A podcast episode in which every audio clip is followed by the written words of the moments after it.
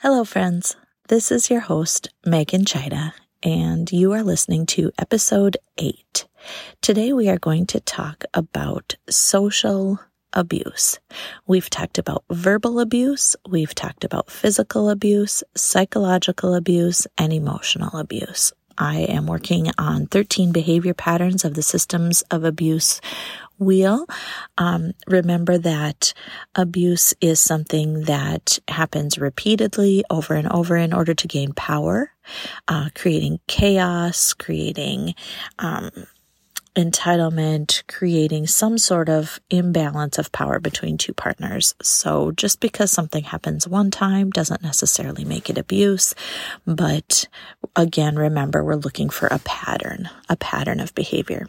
So for social abuse, we talk about um, basically your interactions with others. It kind of goes, uh, they all go hand in hand, really. But one aspect of social abuse is monitoring communication. So this is phone, email, text, and it can be done very subtly, like maybe just looking over your shoulder or having to know the passcode of your phone. Maybe they program their face as a, um, as the one of the IDs that can get into your phone and just generally checking up on you, going through your texts, going through your emails. It can get really insidious in terms of having a monitoring app on your phone. There are ways that you can monitor other people's phones. You can mirror their phone. You can monitor their phone calls.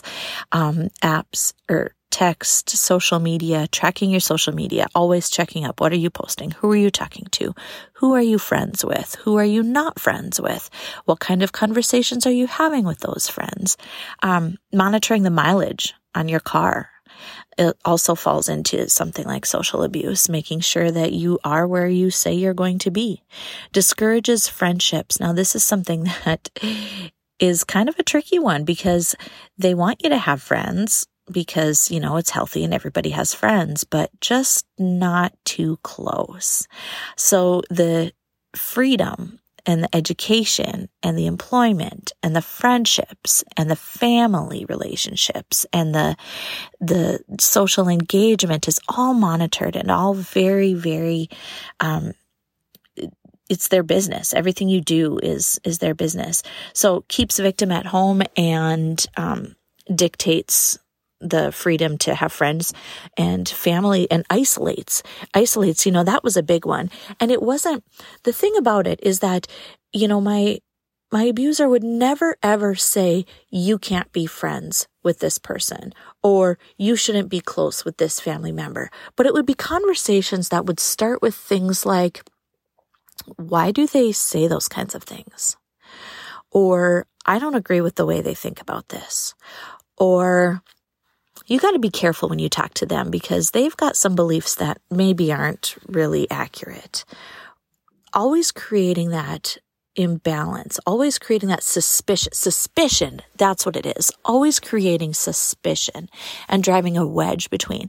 And then it got to where the isolation was, was so intense that towards the end of, of our marriage, it would be that, that it would be too big of a pain for me to spend time with my friends and my family that I just wouldn't even want to deal with it. Like I would rather not see my friends and family than have to deal with whatever argument would happen when I came home. Well, did you talk about me?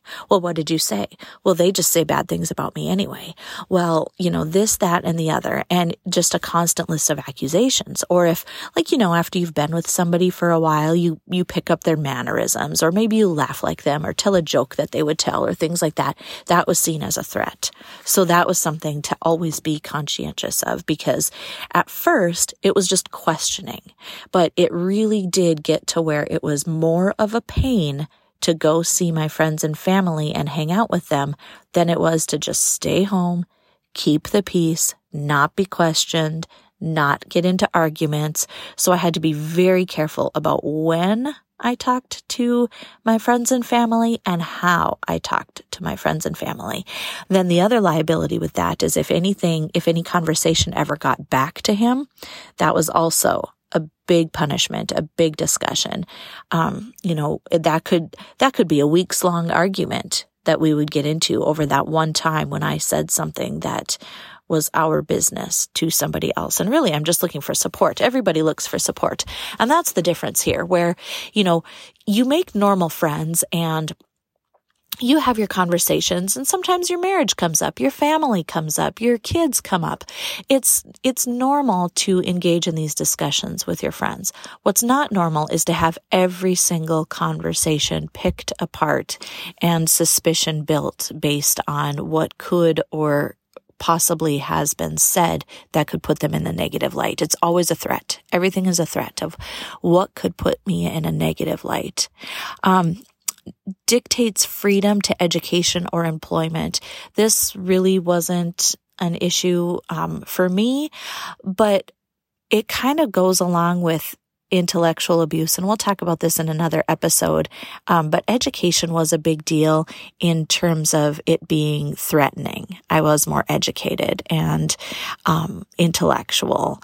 And so that was, that was a big threat. So that had to be that had to be mitigated later. But those are some of the basic markers of social abuse, monitoring the communication. I will put some links in my show notes about um, what to do if you think you're being monitored, how to keep your things and your accounts safe if you think you're being monitored. Um, your social media, tracking that, monitoring mileage, discouraging friendships, and and relationships with family members too. That's a big thing that I believe is in other um, other areas as well, but for sure in the social area, discouraging friendships and relationships and then keeping the victim at home because you know what? It's safer. If you're at home, you can't talk to anybody and there's not that risk of somebody finding out what's really happening at home. So if you or somebody you love is experiencing abuse or if you have experienced abuse, I just am here to tell you that it is possible to get out. It's possible to begin to gain clarity and understanding. And it's possible to stand up and say, you know what? We're not going to do that anymore. I'm not going to do that anymore. So I'm here to remind you that you are not crazy. You're not alone. You deserve healthy love and you're safe here. Thanks for listening. Bye.